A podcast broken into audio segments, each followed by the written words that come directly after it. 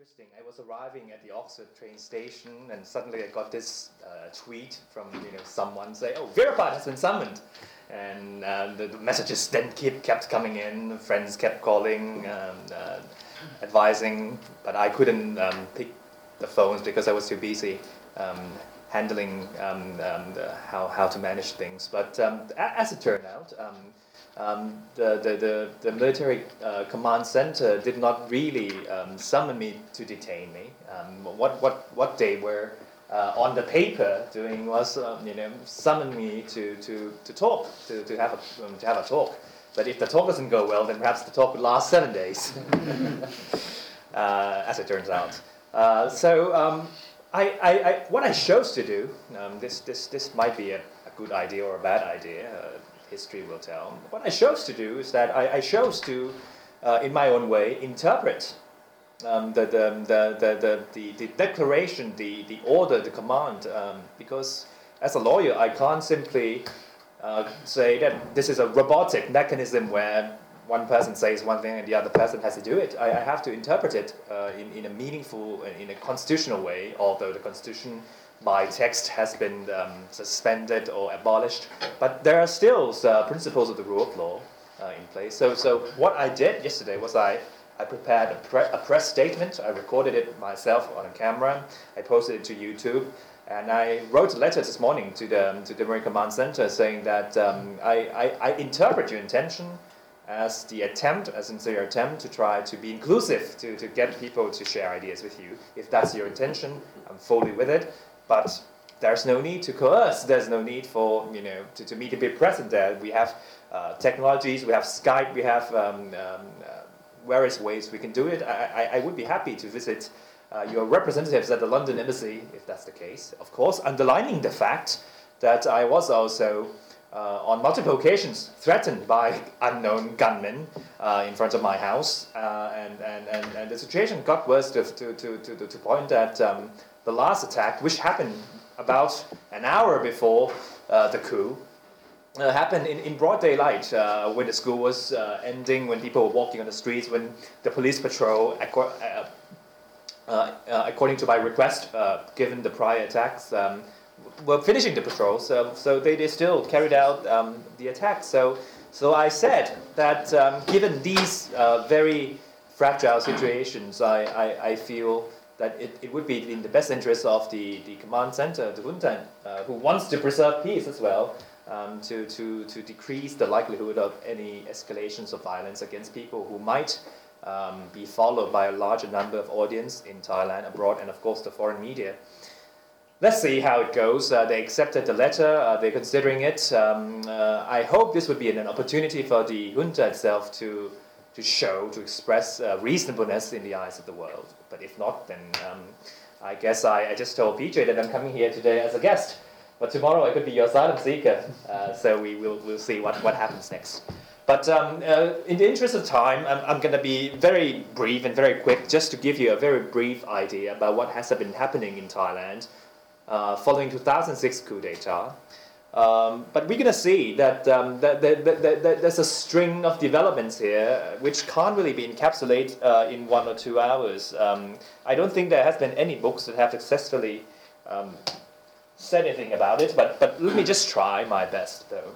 If you look at the, the chart here, um, of course I'm, I'm, I'm using a very a generic term, progressive development and conservative developments, um, the, the, the, the upper part and the lower part, and you can see that there, there have been some, some shifts going on. If you see um, the blue, the blue sign, um, um uh, denoting that it involves the time when the Democrat Party uh, was in power. Of course, um, Dr. Surin Pitsuwan, a very esteemed uh, uh, uh, political commentator as well, is also here, and I would also, of course, welcome his views on this. Uh, I have to bear in mind with me that uh, when I speak of conservative developments, I, I, don't mean conservatism in a general political terms. Um, the Democrats have, have been liberal uh, in, in, in, in several areas, but I mean to, to preserve um, the, the political uh, situation more than what the other side has been trying to push forward. It is the progressive one. I'm, I'm not saying which one is better than the other, But we see that the Thai Rak Thai party, the Democrats, was, was there in a very significant time, around the time when the 1997 constitution uh, was promulgated. This is the era where people recognize that this is really the, the beginning of the modern day democracy in Thailand, around 1997 when we had a new constitution. But then the, the, the constitution uh, that, which was designed wasn't really uh, used by Democrats given the time that by 2001, Thai Rak Thai Party, the predecessor to the predecessor of the current, uh, well, not the current, the, the, the previous uh, ruling party came into power, the Red, you can see. Um, they stayed for a couple of years until 2005, where we had this massive protest. The protest uh, by the PAD, which we, we will then look at, the PAD, uh, People's Alliance for Democracy, then led, um, uh, led to developments that, leave, that led us to the 2006 military coup. We see the green here as the military, um, which will come back again uh, at, the, at the ending tip. After the coup, back in 2006, we had uh, another election following the new constitution of 2007. So there's a period of 10 years between the 1997 constitution and the 2007 constitution. We had another election by the, the, the red color by, um, by the progressive development of the, um, of the um, uh, Palang Prachachon or People's Power Party, again, um, um, successor to the uh, Thai Rak Thai Party. Again, the, the, the, the, the, the, the moment when you know, the, the, the, this side of the story comes into power, we had another series of protests, 2008 PAD protests, or the so-called yellow shirts come back. Uh, political turmoils led to um, shifts in government. Uh, Democrats came back to power. Kun Abhisit back. Um, uh, uh, he came, he became the prime minister in 2008 although there was an election, but he was um, uh, an elected prime minister by the members of the House of Representatives because the shift of, of, of the vote in the House. Uh, he was, it was quite unfortunate that we see in 2010 uh, the infamous uh, crackdown, or as um, a Democrat might say, uh, handling of the, of the protesters uh, that led to um, quite severe injuries on both sides of the protesters and the soldiers. Then we see um, the shift of government again in 2011 back to Pheu Thai. Now Pheu Thai is the successor to uh, People's Power Party, who's the successor to Thai and we'll see later why they have to change names or uh, simply because the courts uh, disband the parties, but uh, there's the same old people behind the scenes, but um, still there. Now this is the modern day, the modern development days that uh, Pheu Thai comes back, back in. Interestingly, this time uh, it wasn't just a protest that, that, that, that, sprang up. There's a very um, there's a key development there that is the 2013 amnesty bill that some of you may have, may have heard about. The amnesty bill itself is, is very significant in the sense that it's almost a cumulative process of all the messy period we had here. Uh, because they, they, people were trying to figure out how to deal with um, the crackdown when Abhisit was prime minister, how to deal with the corruption charges, how to deal with the coup, uh, investigations that lead to seizures of, of, of, of uh, properties or monies of um, certain politicians, and of course, how to deal with um, the exercise, the military exercise, the use of force by the military. So the, the blue, the red, and the green uh, somehow um, debated. Um, um, and of course, I'm not saying that it was a collusion by all sides, as um, uh, Democrats, uh, I can say, is uh, strongly opposed to the amnesty bill. I also was opposed to amnesty bill. I advised the deputy prime minister against it, although he had no control over the issue. That bill, uh, together with the powerful, successful campaign on the streets by former key Democrat Party leader Kun Suthep Thakksin led to the current, um, the, the, the, the, recent protests we've seen, the people's uh, um, um, the, uh, the PDRC coming out to, to the streets. And the latest development we had seen was that um, the, the uh, Yingluck administration under Pheu Thai um, here called for a new election in 2014. Um, after she called for a new election, she was removed by the Constitutional Court. We'll talk a bit more on that. And then we saw the military coup just um, not um, so, so, long time ago. And, and that's, that's basically just a general idea of how things uh, shift back and forth. Now let's look at a bit more, a bit more. This is just you know in, within uh, basically um, you know a 15 year period, but let's let's look look back a bit more. Um, we can look back much further, but for the interest of time, we've seen that, and, and this chart will be quite telling if you look at the charts. We've seen the period, the length of the term of the office, uh, starting back in 1980s. Um, we've seen how the, um, how the party was under control, whether it was military or civilian, or whether it was independent. And more interestingly, we see how the government has to go, how, how they had to go, the reason for the term ending. And if you look very quickly through this chart, you will see that at least from 1980 to 2001, a period of two decades to 20 years, no prime minister in the history of Thailand during that period finished the term. It was either house dissolution, meaning call for a new election, usually because there was a shift in political uh, game or because um, something was coming. It was either coup d'etat or resignation uh, because there was a violence um, or financial crisis. Now we move towards after the millennium um, turns um, in 2001, we start seeing um, uh, the comings of uh, Thaksin Shinawatra, the, the, the brother of the, the, the, most recent Prime Minister, Kun Yingluck Shinawatra. And this is quite telling as well, because if you look at the terms here, uh, his term, uh, first term of Kun Thaksin Shinawatra, is the only term that actually uh, made it to the fourth year um, uh, and, and, and finished the terms and, and, and call for a new election.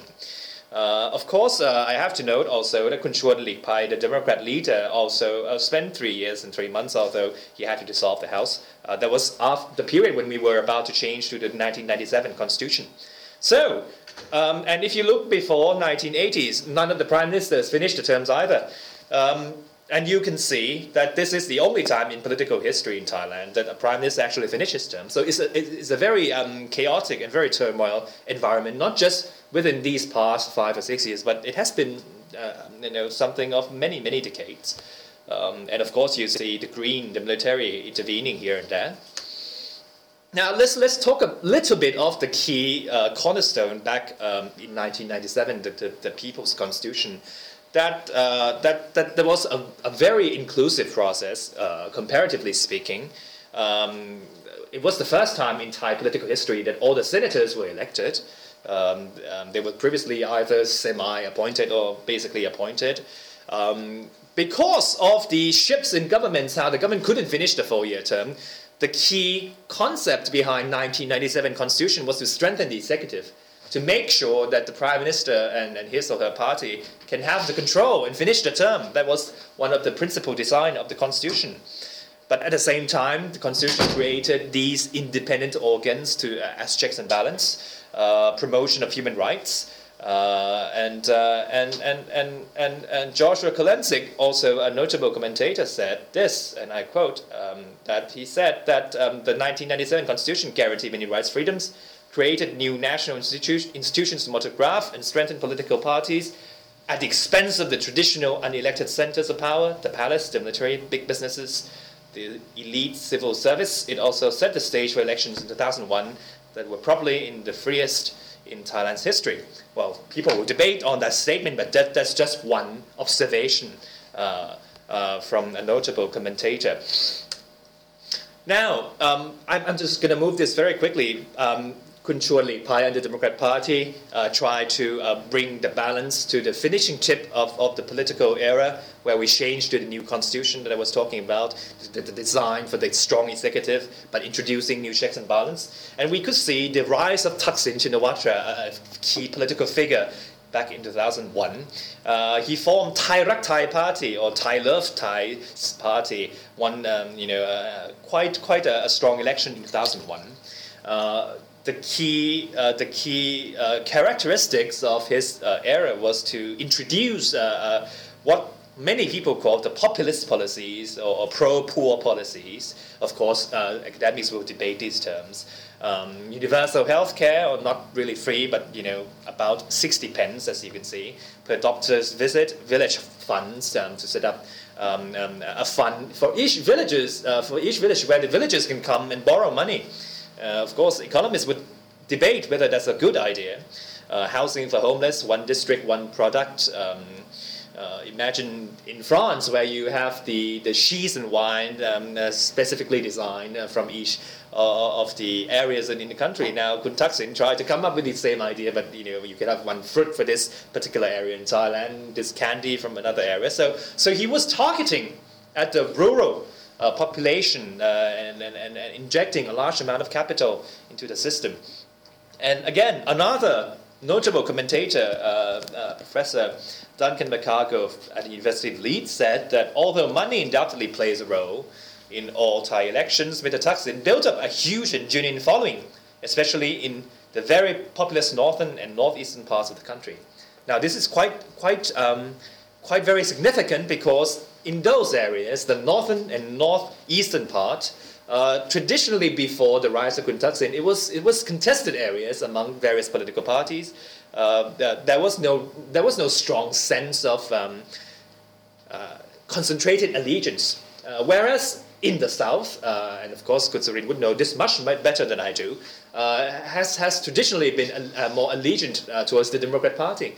And, and with the farmers in the north, northeastern part, uh, large population, uh, very uh, open to political developments, uh, uh, culturally speaking, Mr. Thaksin tapped into that uh, wealth of political power. Now, Kun Thaksin, he was a former policeman. He, he formed one of the Thailand's largest telecommunications company. Now he's in exile since 2008. We'll, we'll get to that point. Um, and most analysts will describe him as someone, as a business politician who adopt who adopted populist policies.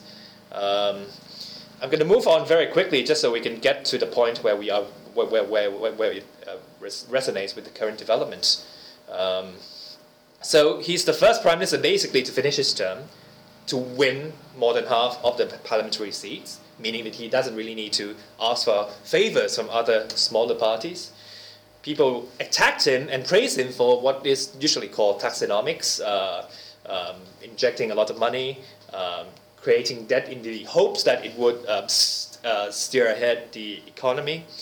But at the same time, uh, as Pasuk Phongpaichit and Chris Baker would note, um, people began to expect and to demand the same deal in others in society enjoy, the same respect, the fairer share of public goods, uh, like healthcare, education, equal benefits, and citizenship of the nation.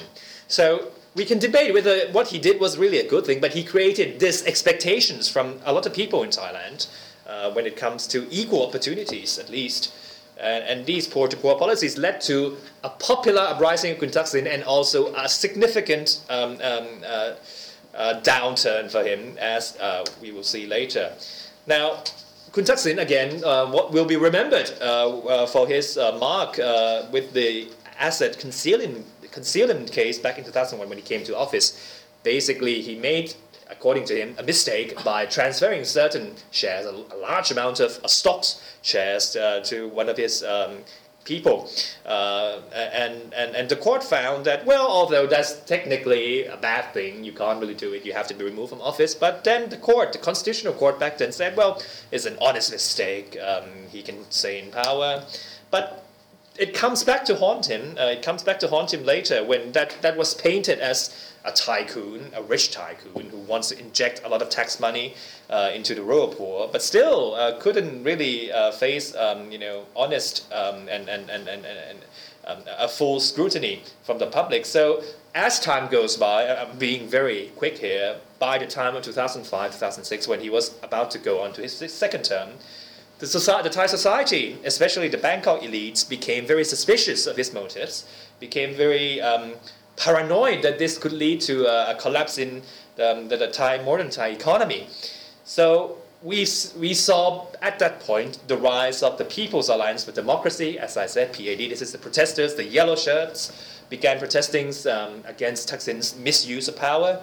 And the climatic moment not wasn't amnesty bill or any passing of law, but it was the selling of shares in Kun Thaksin's uh, company, his family's company, Shin Corporation, the telecommunications company I told you about, to a Singaporean holding company, Temasek. And um, that sparked a lot of a lot of anger among the Thai people that well, you came into power, you adjust the law, you benefited um, your, your folks uh, in, in, the, in the telecommunications company, you allowed the sales to go through much easier, you made a lot of profit, and, and woof, you know, you didn't even have to pay tax because of the technicality of selling stocks through stocks exchange mechanisms. Of course, tax lawyers say that's legitimate, but in political terms, people saw it as um, a very bad thing for Kun Thaksin. And that led to a series of developments that uh, the Bangkok middle class felt, well, I mean, he's rich, he's successful, but that's not something that the middle class would do, uh, would they? I mean, at least they wouldn't sell the shares from one account to the other. They would have nominees uh, in, the, in the traditional ways that the traditional middle class would do. So I'm just painting these pictures so you can see that there's a, there's a strong sense of not just, not just basic rural versus the city, but there's a sense of uh, rural city and also the city man who wants to care for the rural, who doesn't really satisfy the city people uh, either. So, so that's the controversy that really led to uh, the sense, the political sense among the anti-Thaksin camp, the anti-red uh, shirts camp later on, that this is basically a rich guy uh, making a lot of benefits uh, from, from the people and doing things that the traditional middle class wouldn't do. And that's basically what the PAD stood for, the yellow shirts stood for. Uh, but they also brought up the issue that Kun Thaksin was against monarchy, uh, and, and, and that really complicated things uh, because it was a very sensitive issue, and people um, started to buy into that argument that perhaps Kun Thaksin was hoping to become too powerful in, in Thai political landscape. Um, Sonthi Limthongkul in the picture here is a very key person uh, in that period. He led the protest that led to the collapse of the government. Of course, there was a coup involved. And he said, if Thaksin continues to dominate uh, the next government through proxies, the People's Alliance for Democracy would regroup and resume a major protest. Uh, but before he could do that, um, we had the coup. Now you see, now this is a reminiscence, uh, you know, you, you stage a very large continuous protest against um, the government. You say that, well, we are going to come back, but then there was a coup. The coup said that um, the, the coup instigators back then, led by the military chief, said that, well, we have to do something to prevent societies from clashing. We need to intervene, uh, cleanse the system, uh, reform the constitution. And, and, and, and, and, that will be reminiscent when we come to the recent coup just a few days ago, um, when we see that Thaksin's, um, uh, his assets were seized. Um, the, the, junta appointed uh, an army chief um, uh, as an interim prime minister, abolished the constitution, the 1997 constitution, the one that strengthened Thaksin through the design of strong executive, and that led to the new constitution. Um, Again, Pasuk Phongpaichit, a very uh, respected commentator, said that the army provided the force for the coup, the ruling elites provided traditional legitimation, the middle class gave support in public space. So this is basically a toppling down of the government uh, supported by the, the rural people, especially north and northeastern part. And to the eyes of at least one commentator, uh, you see that there were workings in play. Uh, in the older days, it used to be military intervening but now that it, it, the, formula seems to be a bit more complex. You, you start to see the ruling elites, the bank governors, the business elites saying that, well, the selling of shares was absolutely wrong. We had to do something about it. Uh, economists would come out and say that Thaksin was uh, leading Thailand, so it's a very dangerous place. And of course, the Bangkok middle class bought, uh, bought the argument, uh, not to mention the monarchy uh, argument.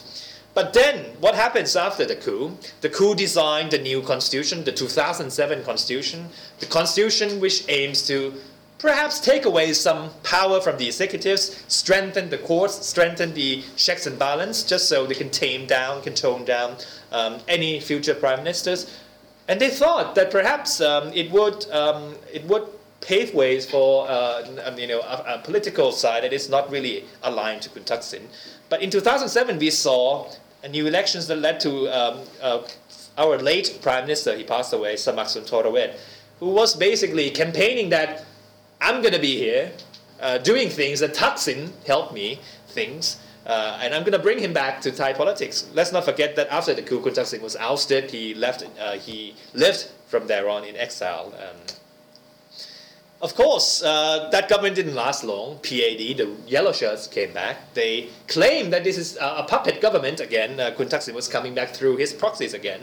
Um, uh, famous, infamous case of uh, Kun Samak Sundaravej, where he was um, removed from office by the Constitutional Court because he went on a television program cooking noodles uh, in front of the viewers. Uh, although he denied receiving any payments, the Constitutional Court deemed that as um, a conflict of interest. It, it, received a very widespread international uh, media. I actually wrote on this subject while I was at Harvard, and, and, and, and this is probably one of the clearest signs back in 2007 that the legal ramifications, the legal development was starting to become much clearer. In the older days, when you want to remove a prime minister and change government, what you do is that you bring out tanks. But now we're starting to see some very suspicious uh, judicial process, very questionable, debatable process that led to uh, toppling down the government. So there, uh, Samak Sundaravej, who promised to carry out Thaksin's plan, was gone. Uh, the court removed him. Uh, then came Somchai Wongsawat, uh, also um, um, uh, Thaksin's, um, uh, related to Kun Thaksin. Um, uh, he married Kun Thaksin's sister. And um, the PAD again came out and say, this is wrong. This is, um, this is, this is another puppet of Kun Thaksin. Now, now we see that it, at the time in 2008, um, after uh, the, the, the, the Thaksin successor uh, was removed by, by the court, uh, Kun Somchai was removed um, after, his, uh, after the political party was disbanded uh, following series of uh, serious protests. There was a shift, like I said earlier in, uh, in the presentation, there was a shift in the government that led to uh, Kun becoming prime minister. Now, this is quite interesting because um, that wasn't an election. They didn't call a new election. But uh, technically, I mean, constitutionally speaking, Kun Abhisit became a legitimate prime minister. Um, the, the, the, shift of the votes, the coalition changed, and, and he gained enough votes to be, become the prime minister. The, the, the, contention back then was from the rural people uh, that developed into a movement called the red shirts. Now, now, now I'm, I'm speaking in a very generic terms here because when we talk about the red shirts, or what people actually think of the pro-Thaksin or pro-government uh, movement is not really uh, um, uh, that's not really a perfect definition. You have socialist move, um, uh, movements who try to benefit from these political chaos, and they call themselves red shirts. You have people who doesn't really care about Kun Thaksin, but cares deep, deeply about preventing a coup. They also call themselves red shirts. But either way, these people grouped together and said, well, Kun Abhisit, you, you became prime minister, but you should call for a new election because it was not really legitimate for you to stay on for too long. Now, that became a very contentious uh, um, um, political battle. It led to a very serious um, uh, staging of protest camps in the middle of Bangkok on what uh, is probably similar to the Fifth Avenue of New York um, in, in, um, business centers and it led to um, the crackdown or the, the or the, the, dissolution of the protesters uh, under uh, the time when the government was led by Kun Abhisit Vejjajiva, uh, educated at Oxford uh, and Eton. Um, now, uh, Kun Abhisit said back then, this is quite interesting, that he, he wasn't really comfortable either with the situation. He said that if I could ch- choose my own path, I would love to get into power after elections. Unfortunately, according to him, that hasn't been the case, but I do come through a democratic constitutional system according to parliamentary rules. Now, that is true. That is true. He, he didn't rob elections, he didn't come uh, out of nowhere. There was a change of coalition. But let me stress here again that don't forget that uh, he became prime minister through the shift of coalition, that is true. But that shift of coalition only happened because of the judicial process that I explained earlier that led to the collapse of the previous two prime ministers, disbanding, removing uh, from office. Um, so we, we're starting to see the shift of political uh, structure, not just pure political, but becoming judicial. Now, the, the red shirt protest that I talked about, uh, um, following Kun Vechachi was coming into power, was quite serious. It led to uh, uh, the burning of buildings. It led to uh, fire of, of, of, grenades and, and, and, and, and war-grade machine guns in the middle of Bangkok. And, and, and that protest led to the infamous bloody uh, dispersal of the protesters in 2010. Now, this created a complication because not only Kun Abhisit was involved, of course it was a crackdown, it was a dispersal of the protesters, the military was actively involved. The army commanders were actively involved. The foot soldiers, of course, were instrumentals, and so do the protest leaders. Because there were they, they weren't just protesters on the streets and, and the military shot at them. There were unknown gunmen or the so-called black men in black, um, in dressed in black, who, who, who retaliated against the the army, and, and until today we don't know precisely who they are. So it created a complication because of all, all sides uh, had a share of blood on their hands. And, and, and the, the United Front for Democracy Against Dictatorship, or UDD, uh, the red shirts, uh, suffered uh, significantly. Uh, we had about almost 100 dead bodies, bloody bodies, um, on, on the streets of Bangkok.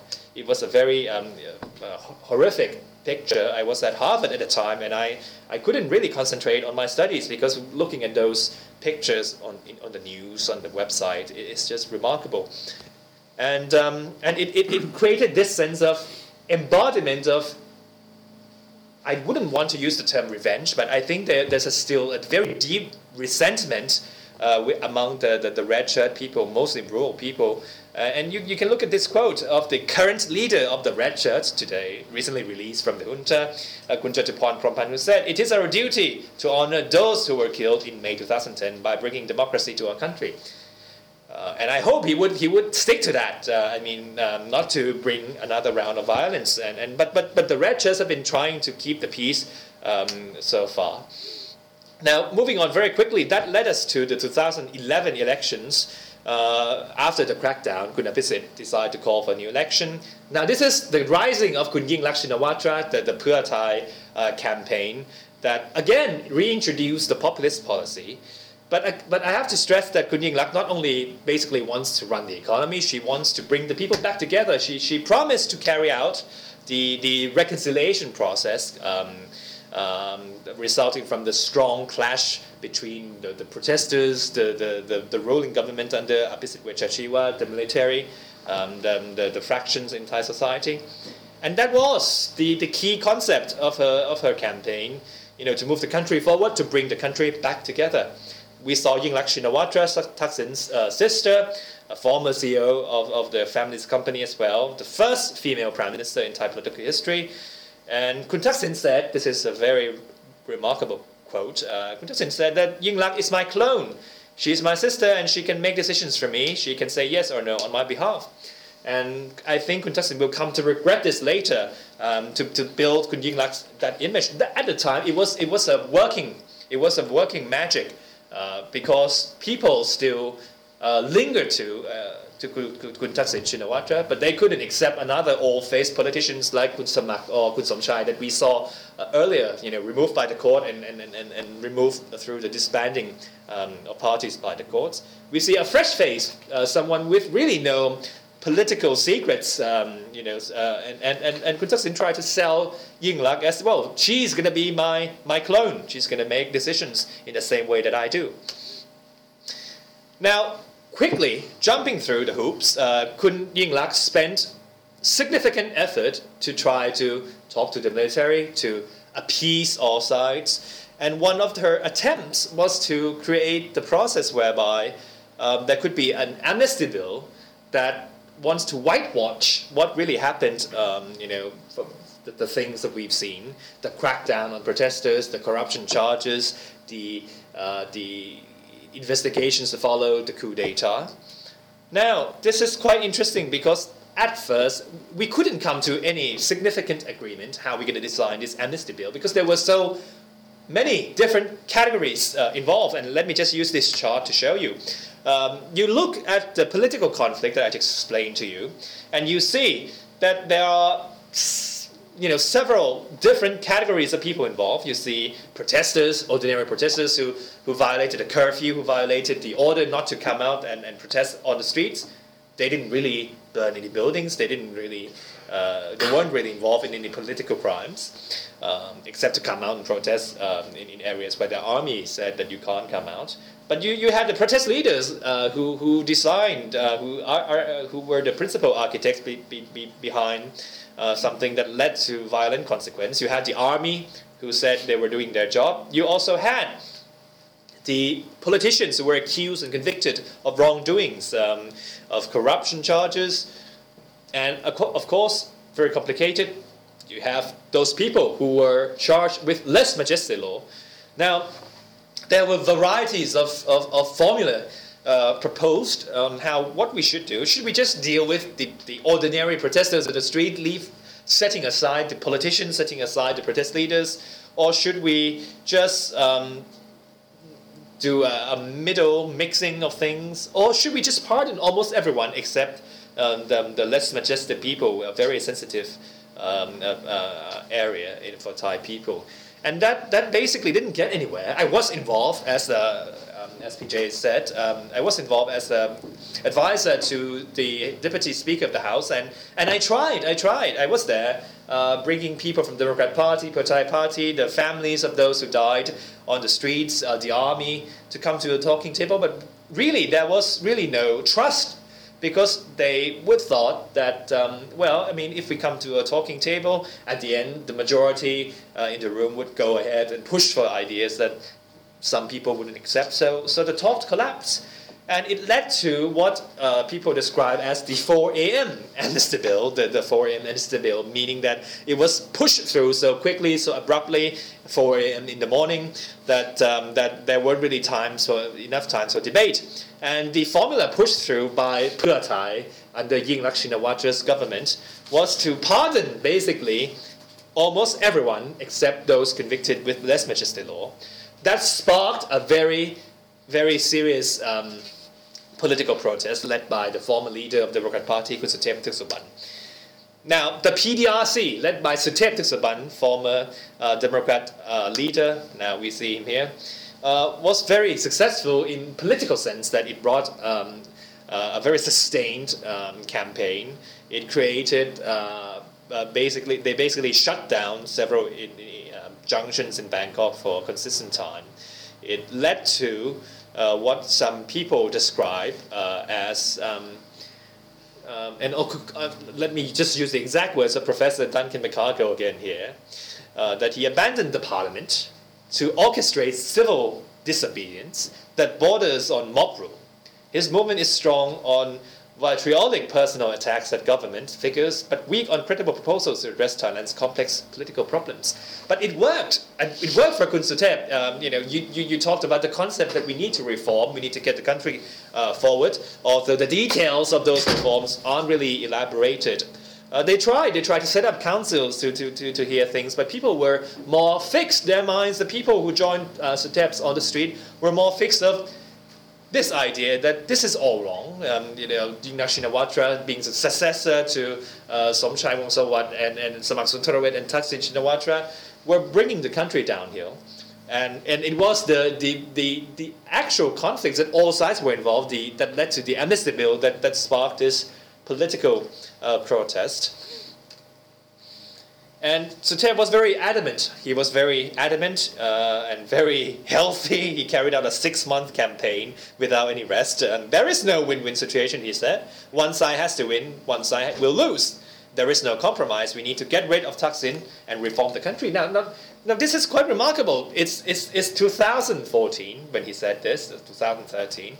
It's almost, almost um, 10 years after Kun Thaksin left politics uh, and lived in exile. But still, the name still rings. The name still, still, still comes back to haunt the Thai people. And I have to stress this. This is not just because people hate and love Kun Thaksin so much, but because Kun Thaksin himself really embodied a sense of clash in, in Thai society. Uh, it's not just rural versus city. It's, it's actually more than and we'll, we'll get to that. And, uh, and, and the latest development that we saw uh, after Kun Suthep pushed uh, for the reform idea, uh, meaning that we're going to reform the country, we're going to have the special council, and then we'll deal with the election once the country is ready for the election. And then we saw what, what, what basically what he called for on 9 December 2013. Uh, Shinawatra dissolved the parliament, called for a new election on 2nd February. The Democrat Party decided to boycott the election, saying that the election was a scam uh, and it would lead to further conflicts. PDRC obstructed the elections. People couldn't, uh, some districts couldn't carry out the voting process. They said that this would, would lead to lead us to uh, a worse place. And ultimately, the election was again nullified or annulled by the Constitutional Court, citing reasons that, well, the Constitution required um, the voting to take place on the same day throughout the kingdom, but because there were obstructions in certain areas, the votes in certain areas couldn't be carried out, and therefore, technically, the election was now void. Again, this is this is a judicial uh, intervention in a sense that um, the election wasn't. Uh, about 89% of the votes went through, but in certain areas, especially in the south, um, um, with the strong support for the protest movement by Suthep Thaugsuban also from the south, um, and the south is being a very loyal base for the Democrat Party. Um, the election didn't go through in, in, in, certain districts, and the court said, well, that's, that means we have to scrap the whole election.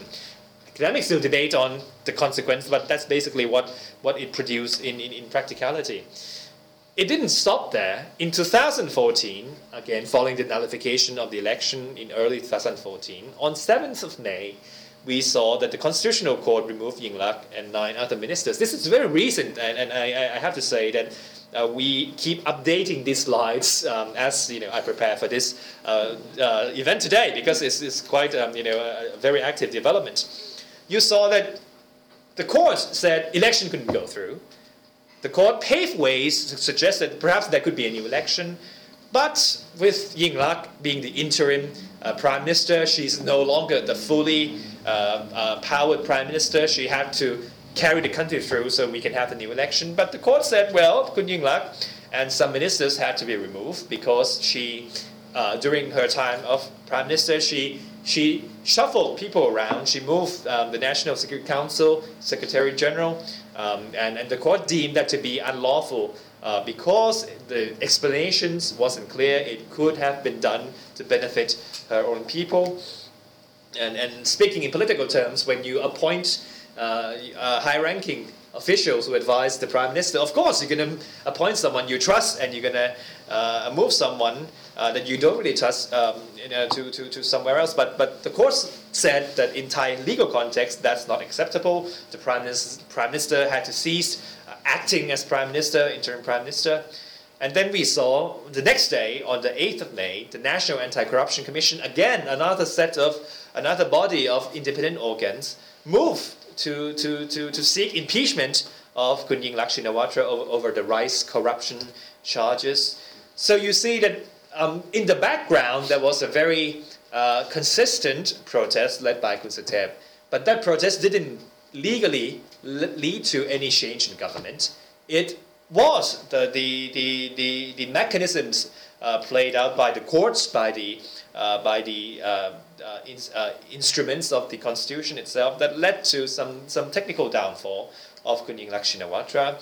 And Kun Yingluck obediently followed that. Uh, she didn't resist. She, she said, I've worked uh, um, my best as prime minister. I'm very proud and I hope to stand by my people. And she was gone.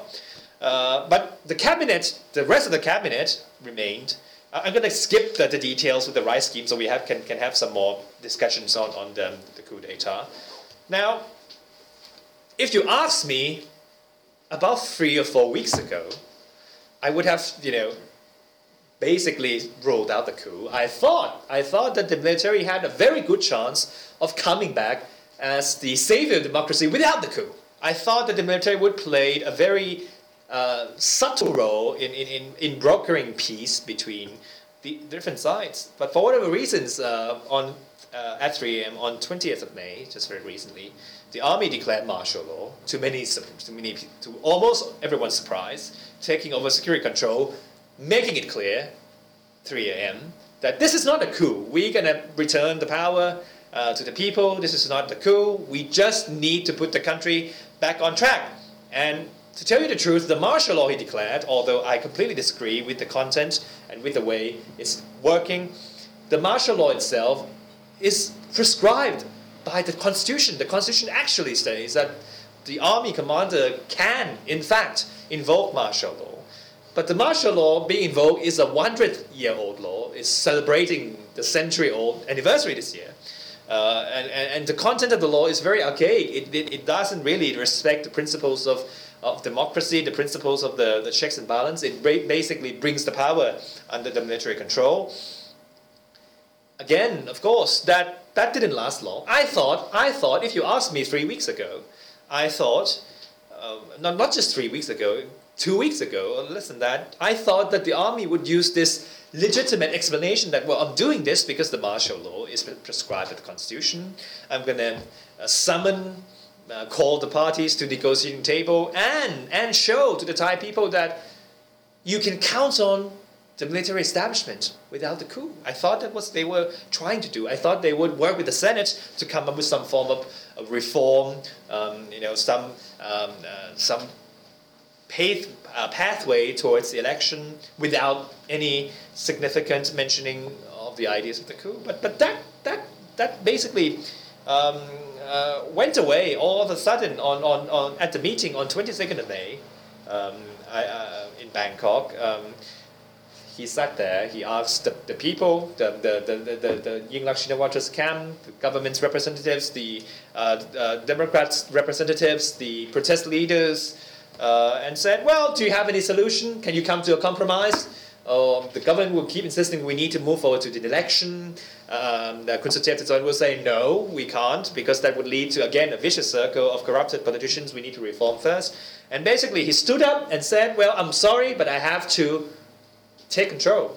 I have to take over. And he walked out of the room. People uh, said that at the time that uh, they, thought he was joking, but he wasn't joking. Um, his um, uh, army people came back into the room with guns, and, and people were taken. The leaders of the government, the leaders of the, of the opposition wing, the leaders of the protesters on both sides, the pro and anti governments, were taken all at once. Uh, and it transitioned from martial law to a complete coup, a coup d'etat and some of them are still under detain, uh, detention by, by, by the coup leaders. Some of them have been released, and, and, and have to be fair, they've released not just one side of the aisle, they've released um, um, several people. And the latest, the latest, now the latest development we have is that on the 26th of May, Army Chief who staged the coup, Kun Ocha, was appointed leader of the National Council for Peace and Order. This is the center, the, the, the, the body that summoned uh, me to, to, to, to, to see them. And in, in one of the press conference very recently, he said that um, elections will happen when things turn to normal. Now, I just updated my slide this morning. This is the, the face of, of, the, of the, the, the peacekeeper, the National Council of Peace and Order. Um, I, I have to skip very quickly to, to the, the, the latest development um, just coming in this morning that um, uh, basically what um, the army said is that they're going to have a three steps forward for Thailand. Uh, let me just quickly. Now, this is this just came out today, and they, they say what the um, what what the army center, what the, the peace and order council will try to do is to th- set up three stages of of political um, uh, pathway. The current stage, the, the first stage, is the peace and order stage. It is to make sure all is under control, no violence on the streets, everyone comes in, report, understand the same things. And, and the current stage would be ruled by, by, by special law, by emergency law, for example, the martial law, the uh, very tightened grip under military control. And the, the, the council hopes that that will lead to the second stage, where we could have an interim constitution where we could have the reform process because it's too messy right now. We need to keep everyone, um, you know, take everyone back to order, and then we'll have the interim constitution in reform. And after reform, then we have an election. Now that that just came out today. That's basically the roadmap that the council that keeps the order wants to, to, to move forward. And, and, and, and again, if you ask me, um, two weeks ago, three weeks ago, I, I would say, well, that's a bit problematic. You're going to face some oppositions along the way. Uh, people will say, How long will you take it to reform? Can, can you achieve any significant, meaningful reform in a period of one or two years? Reform is a very long process. And, and, and, and, and what type of elections are we going to see? So, if you asked me two weeks ago, I, I, I would have thought that the military would move very quickly towards the amendment of the constitution, not to abolish all completely, but to amend the constitution and, and install the mechanisms that would lead to some peace and order under the face of civilian government, for instance, they could try to adjust the constitution to allow that um, prime ministers don't have to be MPs, they don't have to be elected, they could be uh, handpicked by a number of uh, politicians in, in the parliament. They could do that. They didn't have to face the hurdles of abolishing the entire constitution and coming up this, with this um, quite a risky roadmap because we don't know what's going to happen in the middle of the way before we have an election. But this really shows uh, that um, I think the progress we saw the past 15 or 16 years when we saw a very raw staging of coup to a, a, mixing of things between the raw stage of physical force with the judicial and institutional involvement is going backwards. It's, it's actually swinging backwards to the, to the days where this is actually more about physical power. Nobody really talks about the, the legitimation process that Pasuk and Chris Baker talked about. Uh, the army actually asked the courts and the independent organs not to comment on the works of the army leaders, uh, on the works of the council. Now, this is quite surprising because I have always thought that um, the army would use the Senate, use the half appointed senators to, to back up the, legit, uh, the, the legitimization, legitim, legitimization process. But perhaps this shows that there's, there's a very rough road ahead of us here. There could be two things. First, this could be a charade, a very tightened grip by the army that would lead to a compromise among the elites. We could see basically the same objective with the amnesty bill, but this time it's not going to be done through Pheu Thai pushing the bill through uh, the floor of the House. It's going to be done through these uh, very very tightened grip process to bring the country back together. Uh, or if it's not a charade, it could really show that this is a very nervous coup. This is a very um, paranoid uh, um, coup because they know that for some reasons there could be a shift change of game and they couldn't count on the senators to keep talking they couldn't count on the courts and the independent organs to basically come up with creative ways to intervene in the system they have to create this very tightened grip situation and that's very worrying to me because um, the risk of violence uh, um, is, is, greater and let me just uh, let me just end uh, before I go into discussions with you with this uh, very latest um, picture from this morning as well. If you look at up at the top, this is the Victory Monument, um, one of the busiest junction in Thailand. We saw um, a few days ago some cars, traffic, and we saw people uh, protesting against the army, the, the Council for Peace and Order. The number wasn't that great, but it was greater than expected because who would have thought that with the martial law in place, with the order not to assemble in public space more than five people, still there were significant number given that context of people coming out and protesting against uh, the army.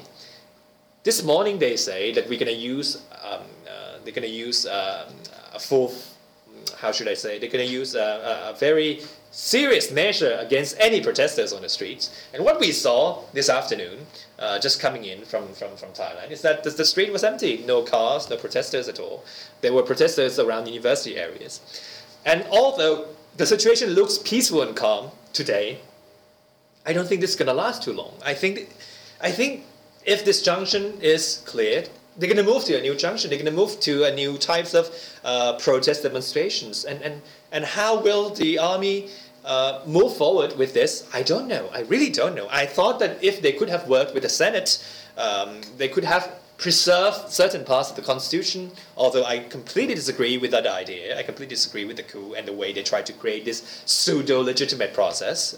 Um, perhaps that was an easier way uh, for the military, but they didn't choose that path. They, they chose to come up with a very tight and grip uh, situation.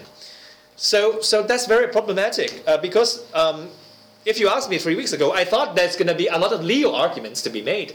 Um, if PJ read, uh, remembered my, my note for this talk, I said in, in, in, in the note that I was going to discuss the, the technicality of the rules and the law, how each side will try to come up with some form of negotiations, bargaining of power. They're going to say the Senate believes that this is right, but the, the other side say no, that's unconstitutional. But now that really is gone. We, we don't have that kind of flow of debate. What, what what's the uh, trick to interpret the Constitution? We have this. We have a very tightened grip of things.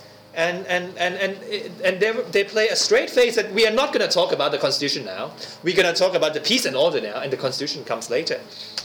So that leaves us to end very quickly um, with the with the final thought on, on demo, democratic process theory that I, I, have been trying to convey all along. That um, what is happening here is to prevent Thai people from learning. If you don't allow people to suffer from their political choices, then they are not going to change their minds. They're going to stick to their choices. So let's say that Kun Thaksin is a bad person, like many people argue him to be. People who voted for him will still believe he's a great guy because we don't have the time and opportunity for people to learn from the consequences. And people usually ask me, are you going to expect the country to suffer uh, economic crisis and, and, and, and, and flagrant corruption? And I say, well, it's not a guaranteed solution to have the coup because we don't know what's going to happen.